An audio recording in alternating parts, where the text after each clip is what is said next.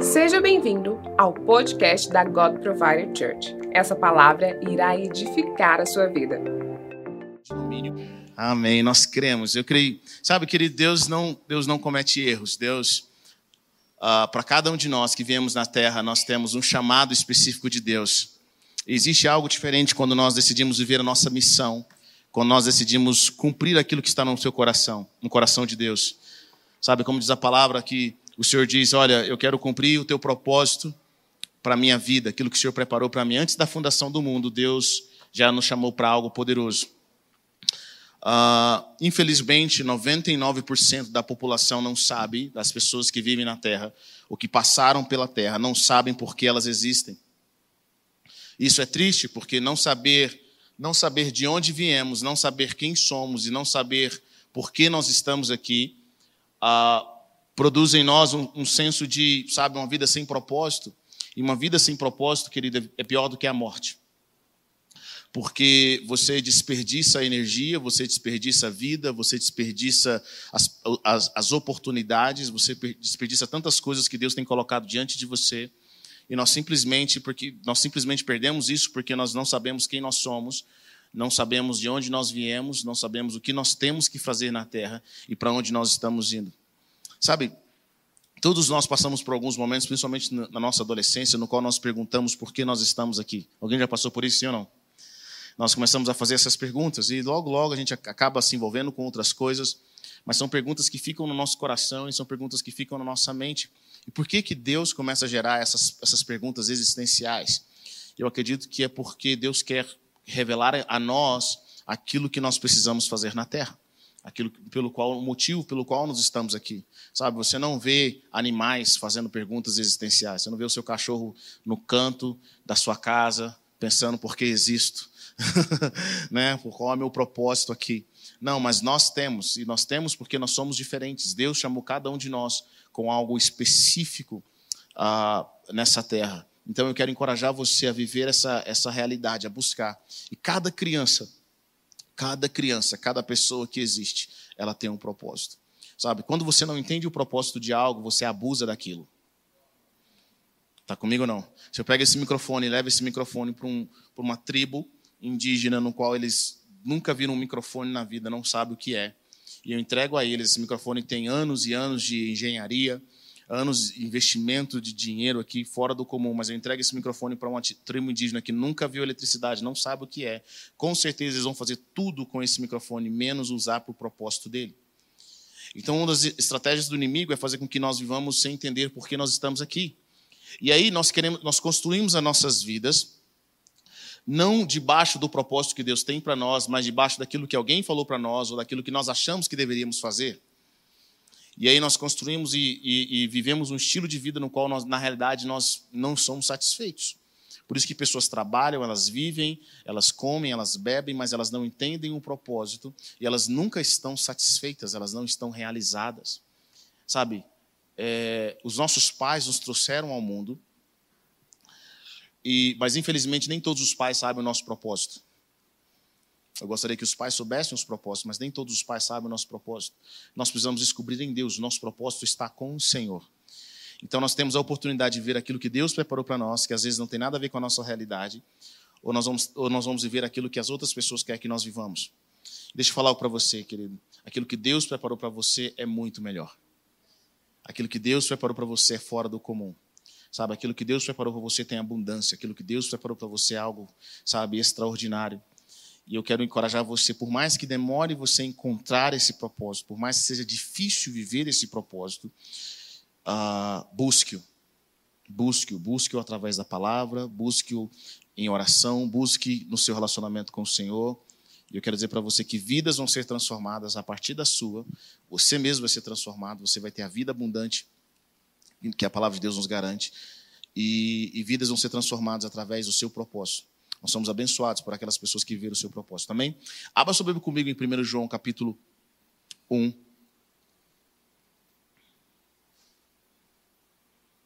Versículo 1, 1 João. 1 João aí. É, alguns livrinhos, penúltimo, quase antepenúltimo livro da Bíblia, perto de Apocalipse, pode ir lá para o fundo. Glória ao nome de Jesus.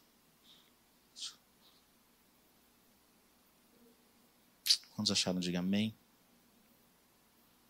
1 João capítulo 1, versículo 1, 2. Esse mês nós estamos num processo de, de restaurar sobre aquilo que nós acreditamos na Deus Salvador, sobre aquilo que Deus tem feito nesse lugar. Então eu quero compartilhar algumas coisas que nos guiam aqui na nossa igreja. Hoje pela manhã foi um tempo muito precioso, um tempo muito bom com o Dunami Sound. Quem teve aqui foi muito abençoado, o pessoal foi muito de Deus e fomos muito abençoados pela presença deles aqui nessa manhã. Quantos acharam em 1 João capítulo 1, versículo, versículo 1, diga amém? Diz o seguinte: O que era desde o princípio, o que ouvimos, o que vimos com os nossos olhos, o que contemplamos e as nossas mãos apalparam, isso proclamamos a respeito da palavra da vida. A vida se manifestou, nós a vimos e dela testemunhamos e proclamamos a vocês a vida eterna que estava com o Pai e nos foi manifestada. Vou ler mais uma vez. O que era desde o princípio, o que ouvimos, o que vimos com os nossos olhos, o que contemplamos e as nossas mãos apalparam, isso proclamamos a respeito da palavra da vida. A vida se manifestou nós a vimos e dela testemunhamos e proclamamos a vocês a vida eterna que estava com o Pai e nos foi manifestada. Vamos orar. Pai, eu quero clamar nessa, manhã, nessa noite pela tua presença, pelo aquilo que o Senhor tem preparado para as nossas vidas. Eu oro pela realidade dos céus nesse lugar, Senhor. Pai, nós vivemos na atmosfera do céu, existe a atmosfera do céu. E nós oramos pela atmosfera da tua presença. Nessa atmosfera do céu, Senhor, nós somos curados, nós somos transformados nessa atmosfera do céu, vidas são restauradas. Então eu oro para que seja nesse lugar como é no céu. Esse lugar pertence a ti, Senhor. Nós somos nós somos o teu povo, nós pertencemos à tua presença. Em nome de Jesus, Deus. Amém. Amém. Bom, hoje eu quero é, compartilhar um pouco sobre testemunhar. Quando nós declaramos o propósito da nossa igreja, uma das nossas primeiras declarações era uma igreja que testemunha com poder. E quando você fez a classe de novos membros, você viu que nós falamos sobre conduzir as pessoas a experimentar o reino de Deus e o poder de Deus. E uma das coisas que eu quero que você entenda aqui, João está falando algo bem interessante. João, ele conta assim: aquilo que os nossos olhos viram, aquilo que nossos ouvidos ouviram, e aquilo que nós tocamos com as nossas mãos, é disso que nós proclamamos. Nós somos testemunhas. Quando você lê o livro de Atos, capítulo 1, versículo, versículo 8, Jesus diz aos discípulos, Jesus, Jesus tinha ressuscitado os mortos, e Jesus diz aos discípulos algo bem interessante. Ele diz o seguinte: ele fala, olha, fiquem em Jerusalém, até que sobre vocês venha o Espírito Santo. E então vocês serão as minhas testemunhas em Jerusalém, em Judéia e Samaria e até os confins da terra. O coração de Deus, o propósito de Deus para nós é sempre com que nós comecemos a partir de uma experiência. Nós ouvimos uma palavra, nós ouvimos uma pregação, e essa pregação vai produzir em nós, ou às vezes nós estamos num ambiente no qual nós vamos ter uma experiência. Jesus quer que nós sejamos testemunhas. E o que é uma testemunha? Para você ser uma testemunha, você não precisa ser muito inteligente. Para você ser uma testemunha, você não precisa ter uma educação formal. Para você ser uma testemunha, você apenas tem que estar apto a falar né, ou de alguma forma sinalizar aquilo que você viu, aquilo que você ouviu e aquilo que você presenciou. Como estão entendendo o que eu estou dizendo aqui nessa noite? Diga amém. Então Jesus nos chama para ser testemunhas. E a pergunta que eu sempre faço é como que um grupo de pessoas no primeiro século de cristãos transformou o mundo, sendo que eles não tinham grandes intelectos, não eram grandes intelectuais ou filósofos. Eu quero que você entenda que Deus não nos chamou para filosofar. O reino de Deus não é um reino de filosofias. O reino de Deus não é um reino de teorias. O reino de Deus é um reino de poder, é um reino de prática, é um reino de manifestação. Quando estão entendendo o que eu estou dizendo, diga amém. Eu cresci num ambiente sobrenatural. Eu amo a palavra de Deus. Querido, se existe uma coisa que eu amo nessa vida, eu amo essa palavra.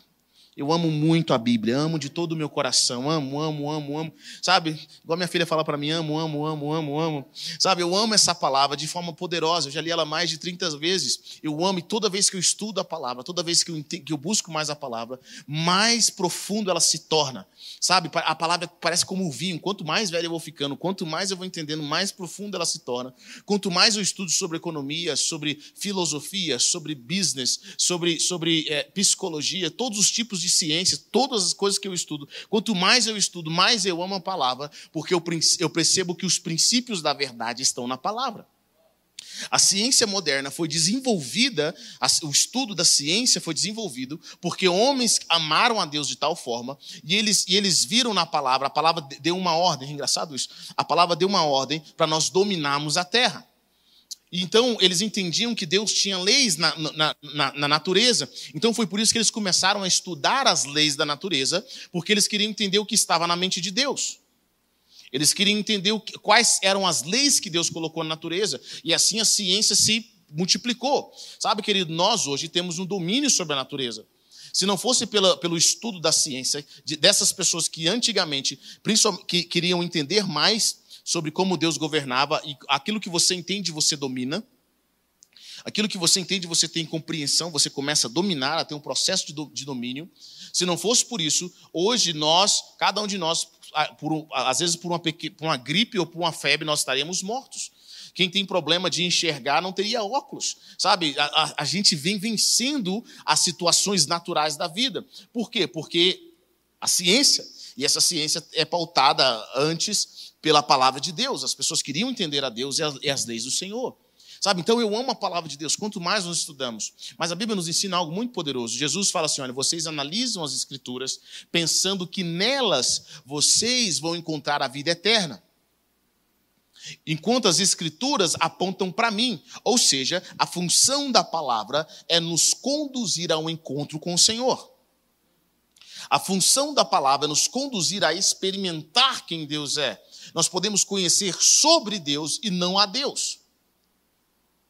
Nós podemos ter a mente cheia de teorias e de aquilo que nós achamos, mas não ter conhecido de fato. Então, eu quero que você entenda que o Senhor tem nos chamado para nós vivermos experiências com Ele. O Senhor tem nos chamado para nós o conhecermos. E quando essa palavra se tornar real na sua vida, vai haver uma modificação sobrenatural em todas as áreas da sua vida. Quantos creem nisso? Diga amém. Sabe, eu creio, eu cresci nesse ambiente no qual a palavra, ela não era uma teoria, ela não era uma filosofia, a palavra de Deus era realidade, ela é realidade nas nossas vidas, ela é provada, ela é provada nas nossas vidas. E Deus não tem problema em manifestar os seus sinais, na realidade ele quer provar para nós, ele quer mostrar para nós, através dos sinais e milagres, que ele é Deus real em todas as circunstâncias. E eu creio que porque nós não temos tido muitas experiências ou buscado no Senhor conhecê-lo na experiência do Senhor, nós temos um certo receio. A nossa vida cristã é uma vida limitada. Nós não testamos os limites, nós não permitimos com que Deus se mova. E quando você entende o que Deus quer fazer na sua vida, você começa a ver que os problemas e as circunstâncias são oportunidades para Deus manifestar o seu poder sobrenatural. Elas são oportunidades para Deus manifestar o poder sobrenatural. Sabe, eu cresci nesse ambiente, eu cresci vendo pessoas na minha casa é, tendo restauração de dente de ouro. Eu cresci nesse ambiente, eu cresci vendo pó de ouro. Eu cresci Deus manifestando de forma sobrenatural. Eu cresci vendo paralítico andar, pessoas com câncer sendo curadas. Eu, eu cresci vendo milagres de multiplicação de diversos, de diversos níveis. Eu me lembro que ah, ah, quando eu era pequeno, meu, meu, meu pai foi pregar numa igreja, ele tinha um, ele tinha um opala, o Lucas era recém-nascido. E ele foi pregar numa igreja em Brasília e ele só tinha o dinheiro da gasolina de ida. Chegando nessa igreja, quando ele pregou, quando ele foi pregar nessa igreja, depois de ter pregado e ministrado, a pastora falou, o pastor da igreja falou: "Olha, olha, pastora Dark, infelizmente não entrou nenhuma oferta". Né? E meu pai, cara, eu preciso voltar. Na época, querido, não tinha cartão de crédito, não tinha nada dessas coisas assim acessível para todos. Então meu pai pegou e falou: "Cara, eu preciso voltar. Eu tenho uma campanha em Goiânia segunda-feira". Ela falou assim, pastor, se você esperar amanhã, eu posso ver se eu consigo um dinheiro. Ele falou, cara, eu tenho que voltar agora. Meu pai volta domingo de Brasília com dois filhos no carro, com a sua esposa, e, o, e o, a gasolina do Opala estava acabando. E a única coisa que meu pai tinha eram 17 cruzeiros, eu acho, cruzeiros ou cruzados na época. A única coisa que ele tinha, imagine isso, você com seus dois filhos, porque viver por fé quando você está sozinho é uma coisa, viver com fé quando você tem filhos é outra conversa. É ou não é? E aí meu pai, meu pai, ele, ele, ele, ele voltando, ele tinha uns 17 cruzados. E ele falou pro cara assim: você sabe, quem tem Opala sabe, quem já teve Opala ou conhece de carro sabe o que eu estou falando. Opala não é convertido. O Opala, ele, ele, ele tem um problema, ele precisa ir para o alcoólatras anônimos lá.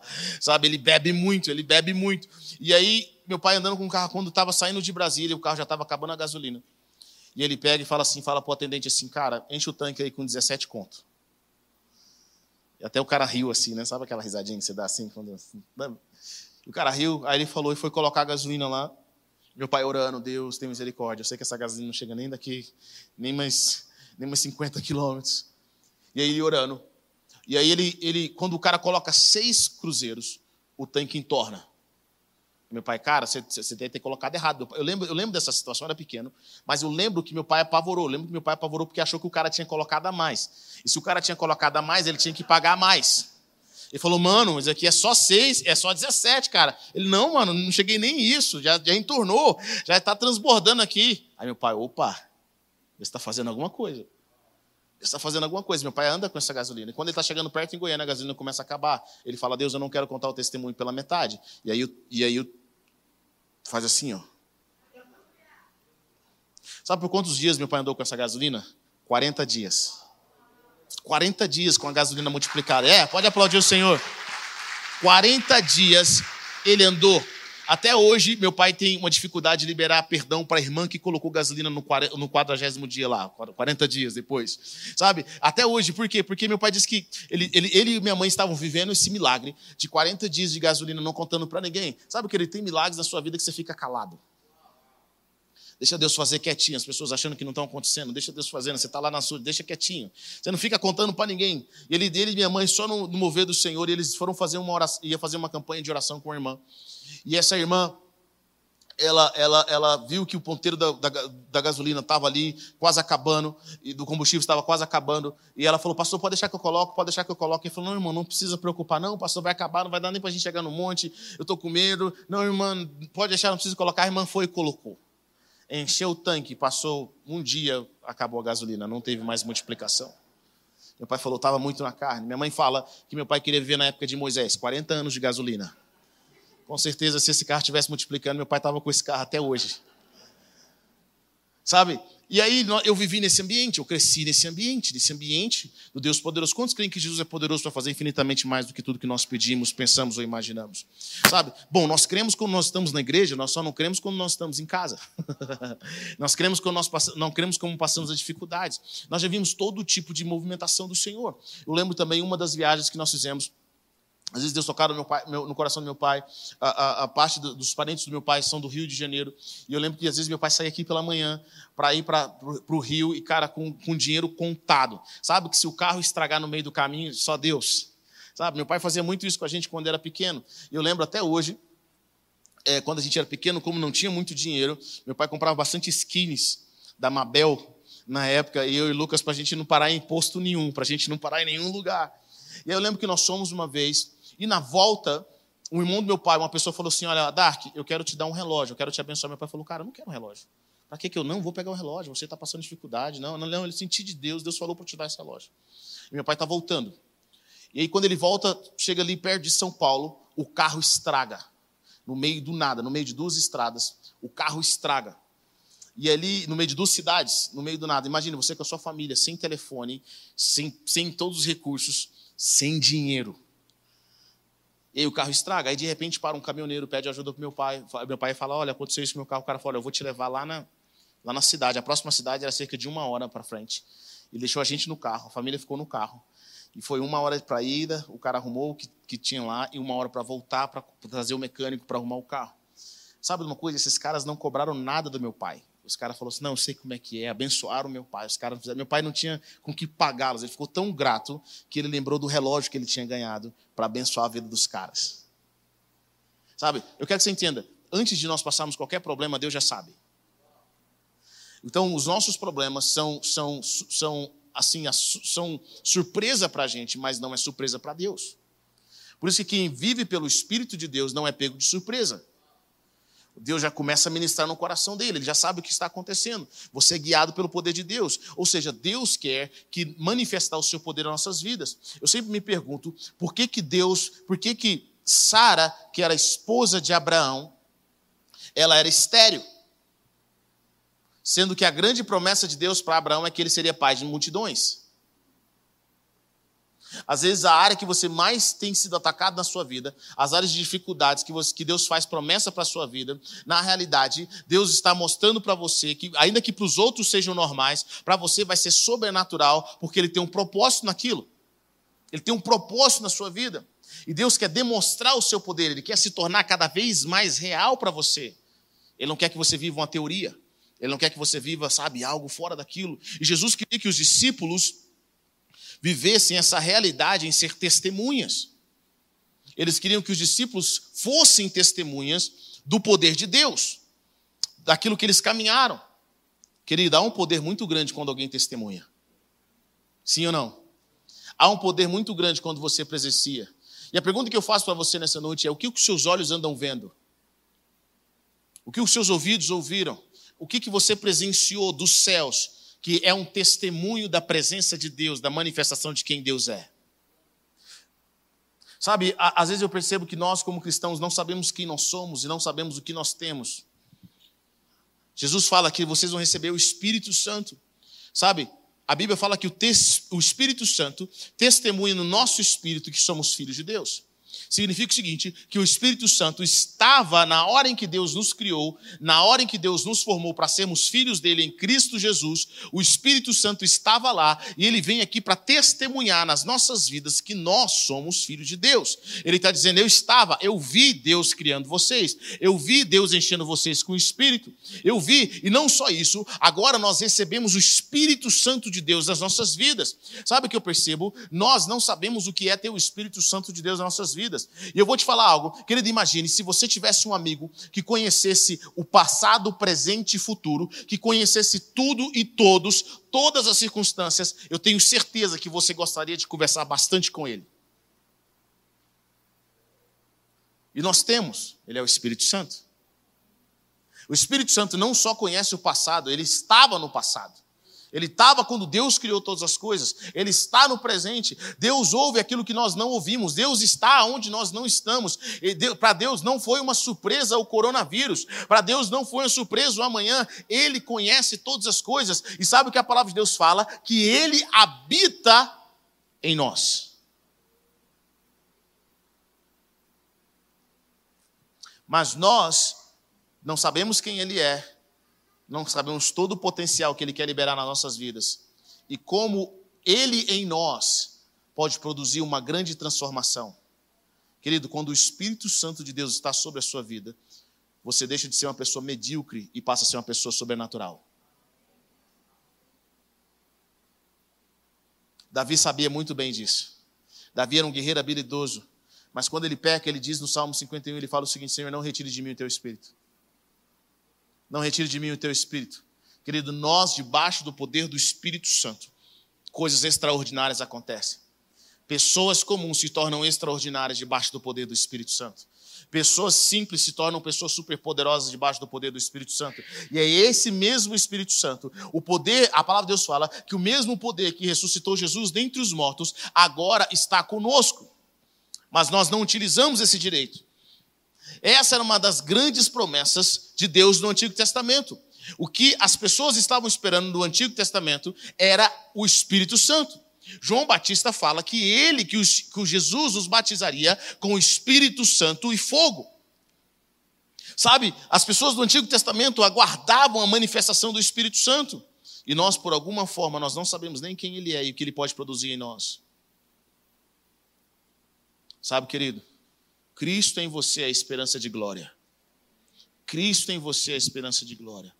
O Senhor habitando em nós, nas nossas vidas. E quanto mais nós deixamos com que Deus se mova de forma sobrenatural nas nossas vidas, quanto mais nós deixamos que Deus nos, nos, nos faça crescer, que nós deixamos com que o Espírito de Deus cresça e tenha força dentro de nós. Sabe, eu percebo que o Espírito Santo, querido Deus, ele nos respeita de uma forma poderosa e ele, ele, e ele, ele fala conosco no nível e na intimidade que nós permitimos com que Ele fale conosco. Sabe? É aquilo, Deus, a, a, assim, o Espírito Santo de Deus quer conversar conosco, mas ele, ele, ele, ele pode ir profundo na, na liberdade que nós damos dele mover nas nossas vidas. Uma das coisas que eu, mais, que eu acho mais desafiador quando você serve ao Senhor é que quando você ouve a voz do Espírito Santo, é uma voz muito doce, é uma voz muito sutil. Ele não grita. E do mesmo jeito que ele chegou, se você não estiver atento, ele simplesmente vai embora. Ele simplesmente para de falar, pela educação de quem ele é. E esse espírito habita as nossas vidas. E Jesus fala para nós que nós seríamos testemunhas. Ou seja, nós queremos ser testemunhas daquilo que aconteceu no céu e daquilo que está acontecendo no céu. Não apenas isso, mas o, o, o, você, quando você é cristão, quando você caminha com o Senhor, sabe o que acontece? acontece algo poderoso. Quando você está em, em, sintonia com o Espírito Santo, aquilo que está acontecendo no céu nesse exato momento, você começa a perceber através do Espírito. O Espírito fala com você: olha, está rolando isso no céu. Olha, está rolando isso na terra. Ele começa a ministrar na sua vida. Então o Senhor nos chama para nós sermos testemunhas. E a testemunha na Bíblia é algo poderoso. Sabe, na Bíblia você não podia matar ninguém se, se não tivesse duas testemunhas. Se alguém foi condenado, ninguém podia ser condenado sem, sem, ter, sem ter testemunhas. A Bíblia fala que Jesus é a testemunha fiel. A palavra de Deus fala que o Pai é testemunha fiel. O Pai testemunha também quando nós falamos de Jesus. O Pai testemunha. Sabe? É engraçado isso, porque quando nós pregamos Jesus e os milagres acontecem, o que significa isso? É o Pai testemunhando que Jesus é o Filho de Deus. Os milagres acontecem. A palavra de Deus fala, e esses sinais seguirão aos que creem. Querido, não somos nós que seguimos os sinais, mas são os sinais que seguem aqueles que creem. Os sinais que vão atrás daqueles que creem. Quando você crê e aquilo é a realidade do céu, o sinal começa a te seguir. Quantos estão entendendo aqui? Diga amém. Sabe, esses sinais transformam vidas. Jesus foi perseguido não por aquilo que ele ensinou apenas, mas Jesus foi perseguido pela demonstração de que Deus estava com ele. Tem pessoas que acham que a fé é Deus não manifestar nada, é Deus não demonstrar nada. Querido, você está redondamente enganado. Porque o que nós mais lemos na Bíblia são milagres. É a manifestação do poder de Deus, é a manifestação da presença de Deus. E os fariseus ficaram com inveja de Jesus, por, não por, pelo aquilo que Jesus ensinava, eles ficaram com inveja de Jesus porque aquilo que Jesus ensinava vinha acompanhado de autoridade e de poder.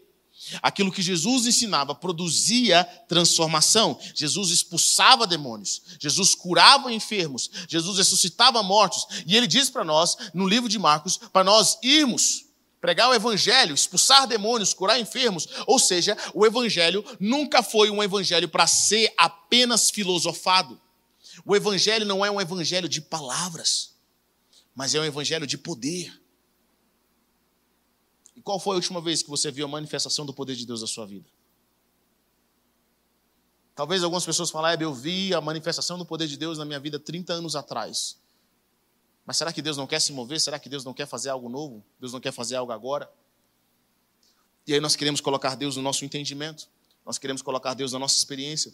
Tem pessoas que acham que o sistema de, de entendimento no reino de Deus, de transformação no reino de Deus, é através do intelecto.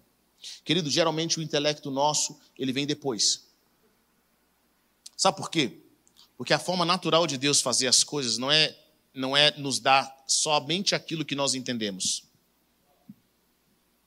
Você quer um exemplo? Tem pessoas que falam assim, não, eu preciso entender para experimentar. Bom, se fosse assim, você estaria morto uma hora dessa. Porque quando sua mãe te deu leite pela primeira vez, você não sabia o que era aquilo. Você não tinha intelecto para aquilo.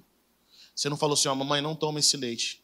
Porque primeiro tem que entender os nutrientes. Você não vai fazer mal para mim? Aonde que vai? O que, que vai acontecer? Quando você experimentou uma fruta pela primeira vez, você tinha, você tinha estudado sobre essa fruta? Ou você experimentou ela primeiro?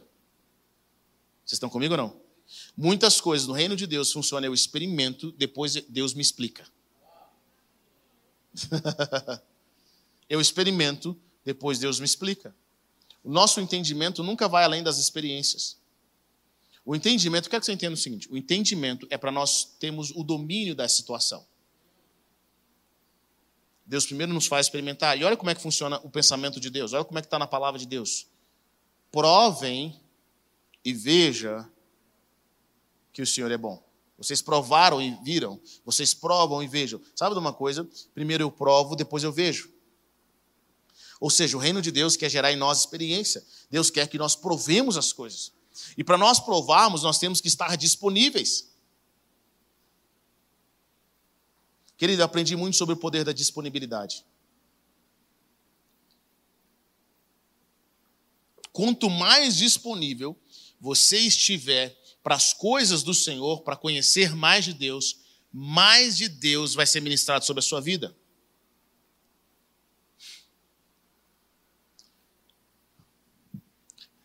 Não tem como você desenvolver amizades profundas se você está sempre ocupado. Sim ou não? Você quer conhecer alguém? Quantos aqui já namoraram e você fez o seu, você fez o seu relacionamento prioridade? Conheço casais apaixonados aqui, não é? Você não tinha crédito no celular, mas se arrumava um crédito. Se tem uma coisa que eu acho interessante é ver adolescente quando começa a namorar. Adolescente não tem dinheiro para nada nessa vida.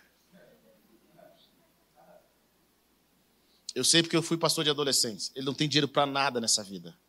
Mas quando ele começa a namorar, eu não sei de onde sai esse dinheiro.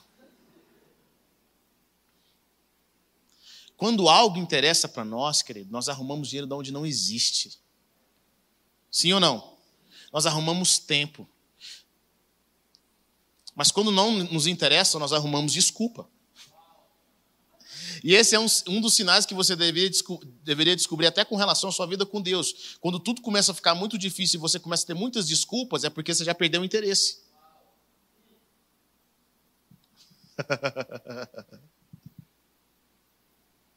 E a disponibilidade é uma moeda no reino de Deus. A disponibilidade é, querido, não adianta, você pode querer muita coisa, se você não tiver disponível, você não vai receber essa muita coisa. A disponibilidade de entrar na presença, de aprender com o Senhor. Porque por isso que Jesus fala algo bem interessante no processo. Os discípulos foram aqueles que experimentaram coisas extraordinárias. Jesus diz algo bem interessante. Ele fala para os discípulos assim: Olha, venham e me sigam. E a palavra de Deus fala que eles deixaram suas redes e seguiram a Jesus. Por quê? Porque Jesus queria ministrar muito na vida deles, e para que Jesus pudesse ministrar muito na vida deles, eles não podiam ter competição de prioridades. Eles tinham que estar disponíveis.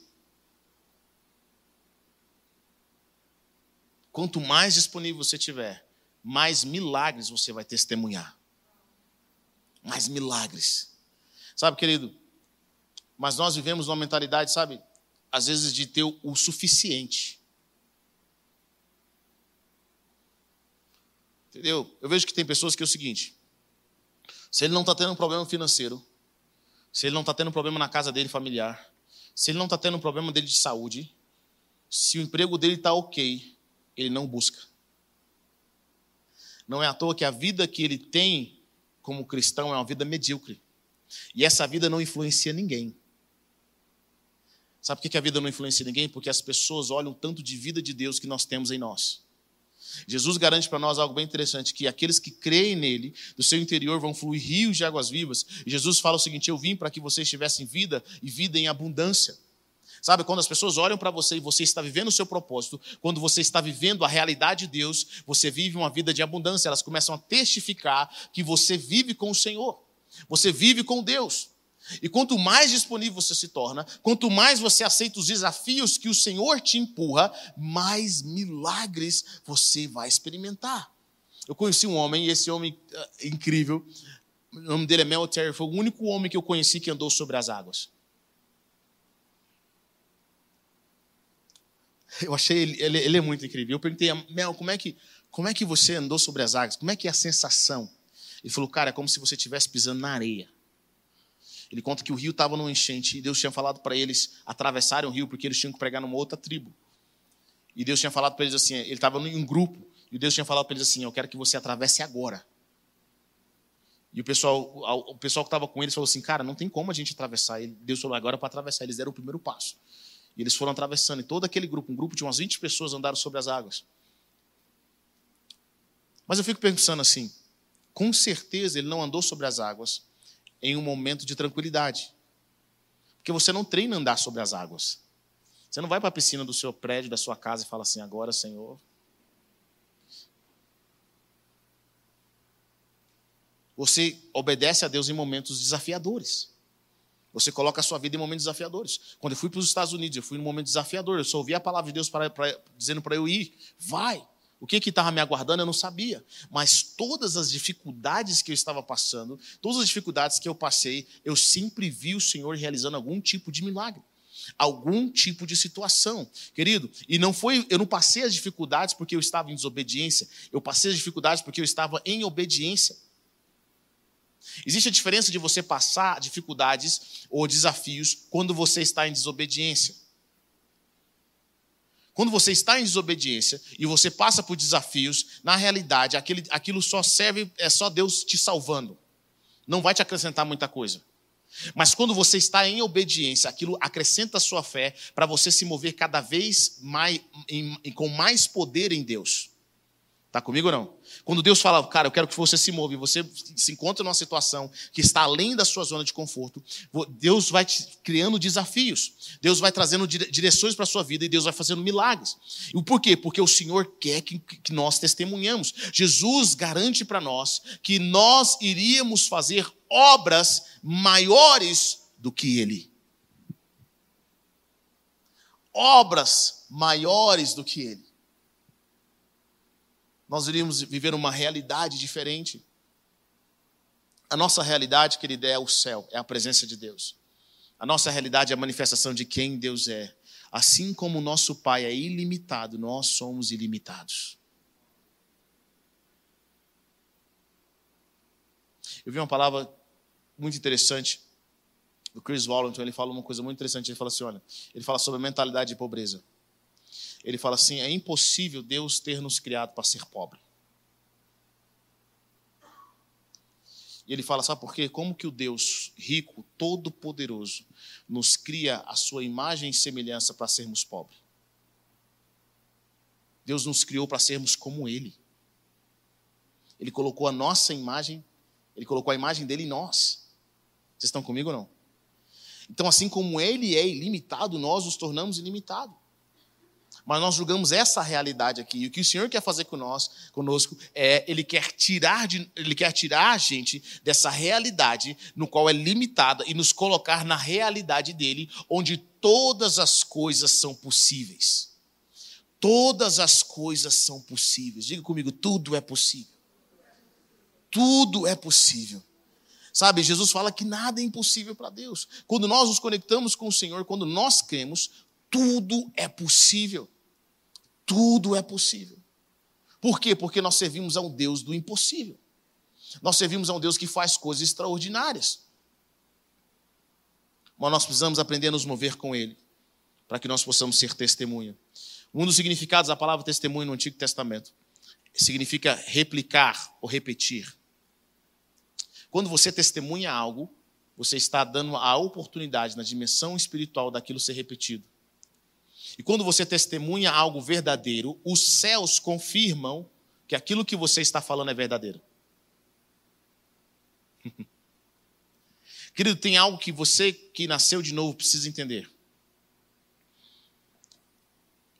A palavra de Deus fala que o seguinte: agora nós já não conhecemos as pessoas no natural, mas nós conhecemos ela numa outra, numa outra dimensão. O que significa isso? Que nós cristãos não deveríamos conhecer pessoas simplesmente com o nosso intelecto, nós deveríamos conhecer pessoas na dimensão espiritual. Sabe? Alguém já conheceu alguém que quando você chega perto daquela pessoa tem vida de Deus? Você sente paz, você sente alegria. Sabe? Você já conheceu alguém quando você chega perto dele e você, cara, eu estou com mais fome de Deus depois que eu conversei com você. Quando você ouve, ouve um homem ou uma mulher de Deus, sabe o que é isso? É Deus testificando que aquela pessoa é uma pessoa de Deus.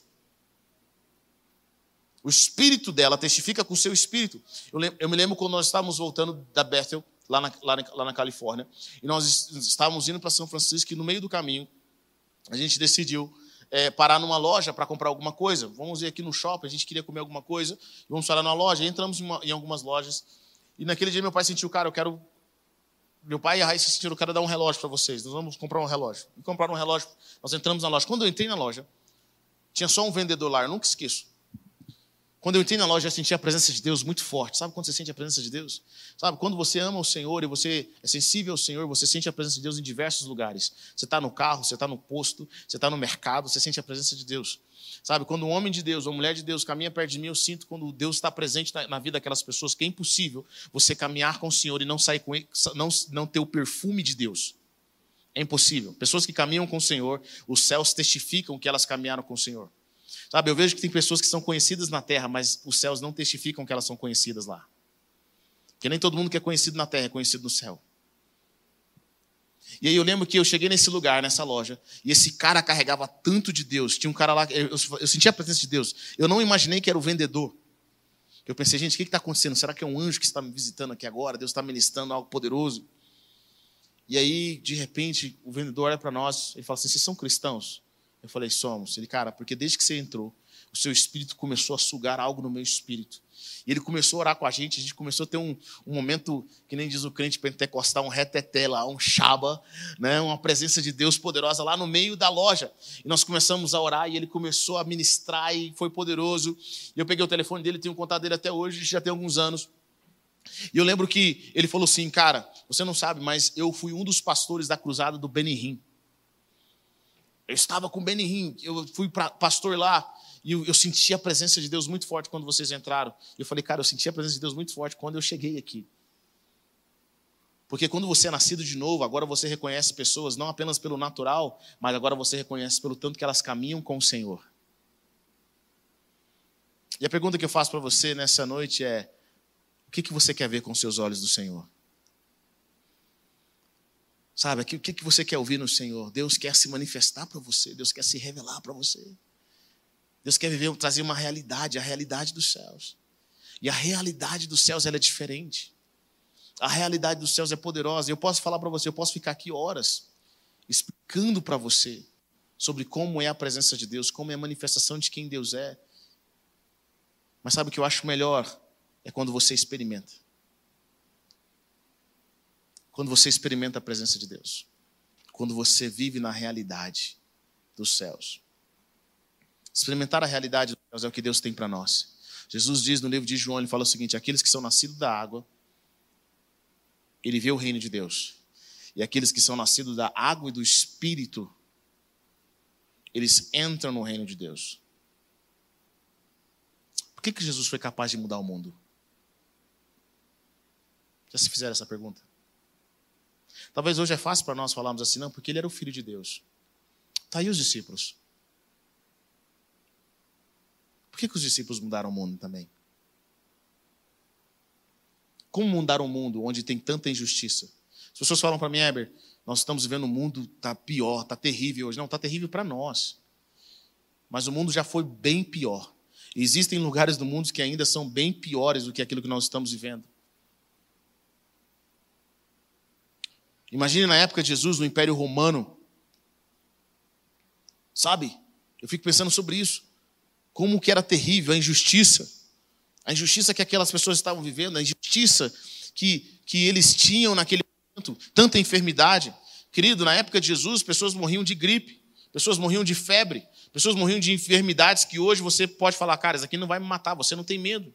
Jesus vivia nessa realidade. Como mudar uma realidade tão difícil, de tanta injustiça? Sabe como?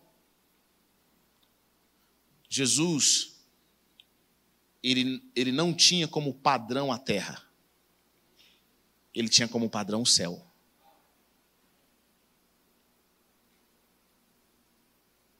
Deixa eu dizer algo para você. Escravo não transforma escravo, escravo não liberta escravo. Escravo escraviza escravo. Todo escravo liberto é o pior dos senhores. Todo escravo que se torna senhor é o pior dos senhores. Então, a forma como Deus transforma o mundo, preste atenção nisso, e Ele quer que a gente transforme a nossa realidade, é primeiro bebendo da realidade dele, e só então nós podemos trazer da realidade dele para essa realidade. Vou te dar um exemplo simples. Eu nasci nos Estados Unidos, os irmãos sabem disso. E eu ouvia falar dos Estados Unidos, mas nunca tinha ido até os meus 24 anos. Eu tive que aprender inglês, eu tive que aprender tudo novo. Quando eu fui pela primeira vez, foi algo assim impactante. Eu achei muito interessante. Eu fiquei muito emocionado porque eu vi que as cidades eram iguais a gente vê nos filmes. Era bem diferente do nosso país. A organização, a linguagem, tudo, tudo, sabe? Era muito diferente. E eu lembro que, quando eu voltei, depois de um período lá, eu fui em alguns lugares. Eu tentava conversar com meus amigos sobre como eram os Estados Unidos, e essas pessoas não tinham ido a um lugar que nem se parecia aos Estados Unidos. E por mais que eu tentasse explicar, por mais que eu tentasse explicar, eles não conseguiam compreender. Você está comigo ou não? Você entende onde eu quero chegar aqui? Como é que Deus quer transformar as nossas vidas? Às vezes você está assim, olha. Deus, eu quero que eu quero transformar as coisas que estão ao meu redor. Eu quero transformar a minha família. Eu quero que, sabe, eu quero que as coisas ao meu redor, eu quero transformar a Goiânia. Mas como você vai transformar algo se você não tem um padrão? Se você não tem um modelo?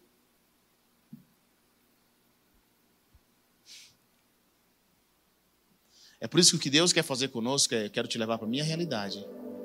Eu quero que você coma da minha mesa. Eu quero que você experimente. Eu quero que você veja. E a partir disso, daquilo que você vê, experimentar em mim, você vai ser capaz de transformar as coisas que estão ao seu redor. Jesus estava sempre na presença de Deus. A minha vida mudou quando, quando eu descobri que no céu não existe enfermidade, no céu não existe medo, no céu não existe demônio, a atmosfera do céu é amor, no céu não existe escassez, no céu é alegria. Por que, que isso mudou na sua vida? Porque quando Jesus ora, ele pede a oração do Pai Nosso, ele fala que seja na terra como é no céu.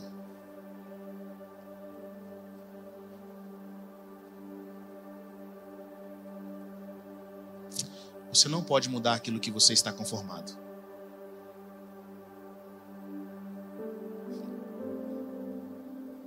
Você está conformado com a vida que você vive? Jamais vai mudar. Você está conformado com o seu nível espiritual?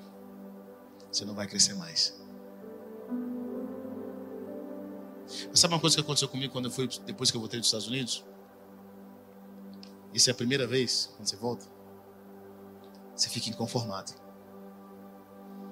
Você descobre que o seu país podia ser muito melhor. Que o povo que nós temos é um povo maravilhoso. É um povo que trabalha muito que podia ter muito mais, que podia estar sendo mais honrado. Você fica inconformado com aquilo que nós estamos vivendo. Sabe por que você fica inconformado? Porque você agora tem um outro padrão, você tem um outro modelo. E às vezes a forma como Deus quer transformar as nossas vidas é colocar a gente num ambiente onde a gente descubra que, descobre que tem mais. E quando a gente volta para a nossa realidade, a gente fala: Eu não quero mais essa realidade.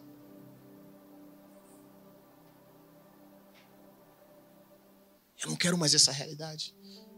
Eu não quero mais essa realidade emocional, eu não quero mais essa realidade espiritual, eu quero a realidade dos céus. Oh. E se eu te falasse que Deus não tem opressão para a sua vida? E se eu te falasse que Deus não tem remédio para você dormir, que você pode dormir livremente? E se eu te falasse que você não precisa ver vultos em casa? Se eu te falasse que a sua casa pode ser um ambiente de paz e de alegria. Se eu te falasse que Deus quer prover financeiramente todas as coisas. Se eu te falasse que você não precisa viver sozinho, em solidão, ter depressão, ter angústia.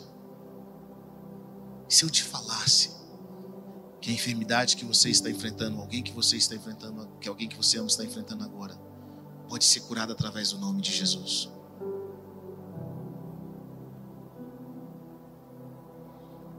Lembro que um, alguns, alguns meses atrás eu estava num culto.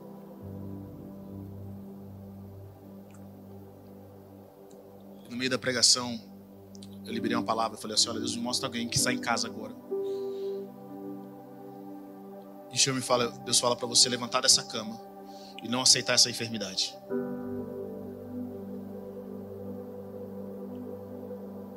Que essa doença na sua vida vai sair agora em nome de Jesus. Passaram-se algumas semanas, a irmã chega para mim e fala, pastor, você lembra da. Não sei, se, não sei se você lembra, mas alguns, algumas semanas atrás você falou para mim, você falou na internet, você falou pela câmera, falou assim: olha, Deus está curando você que está deitado na cama. Você recebeu uma palavra e acha que você vai morrer dessa enfermidade. E era eu, eu estava nessa cama, eu levantei. Eu levantei e profetizei, eu já estava com um diagnóstico. Eu profetizei, quando eu fui fazer um outro diagnóstico, o Senhor me curou 100%. Querido, deixa eu falar uma coisa para você. Se você aceitar que vai morrer do jeito que você está, você vai morrer do jeito que você está. Não é que Deus quis fazer, mas é você que aceitou. Eu vi uma frase que mudou a minha vida. Quando nós acreditamos no mentiroso, nós damos poder a ele. Muitas vezes o poder que o diabo tem sobre as nossas vidas somos nós que entramos em concordância com ele. Deixa eu falar uma coisa para você, querido. Só porque o diabo manda um pacote para sua casa não significa que você precisa assinar.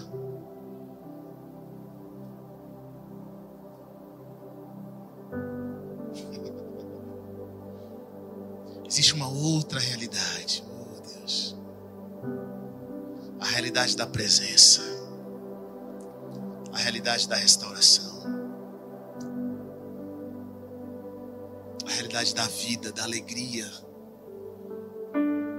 a realidade da unção. E é nessa realidade que o Pai quer nos levar.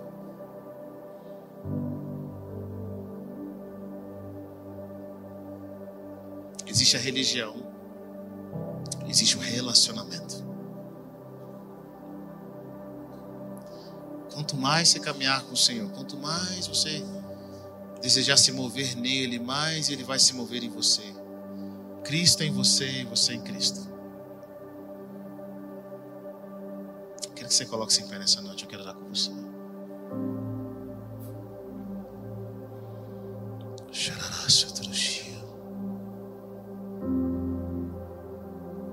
Tempo de você testemunhar nessa hora. Fala com Deus, Deus, eu estou aqui disponível. Eu não me conformo com a minha realidade. Eu não quero me conformar com a realidade no qual estou vivendo. Eu sei que tem mais, Deus. Eu sei que tem mais.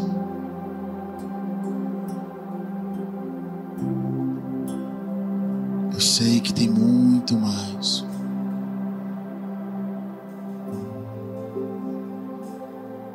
Comece a trazer essa realidade. Comece a orar nessa hora. Senhor quer que você seja uma testemunha.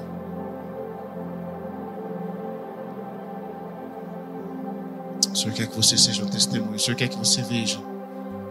Quer que você ouça. Quer que você experimente. Deus quer que você prove.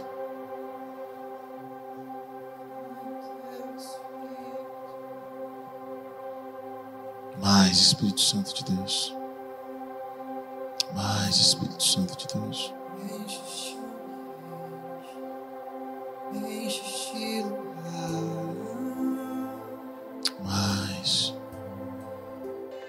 Obrigado por ter ouvido até o final.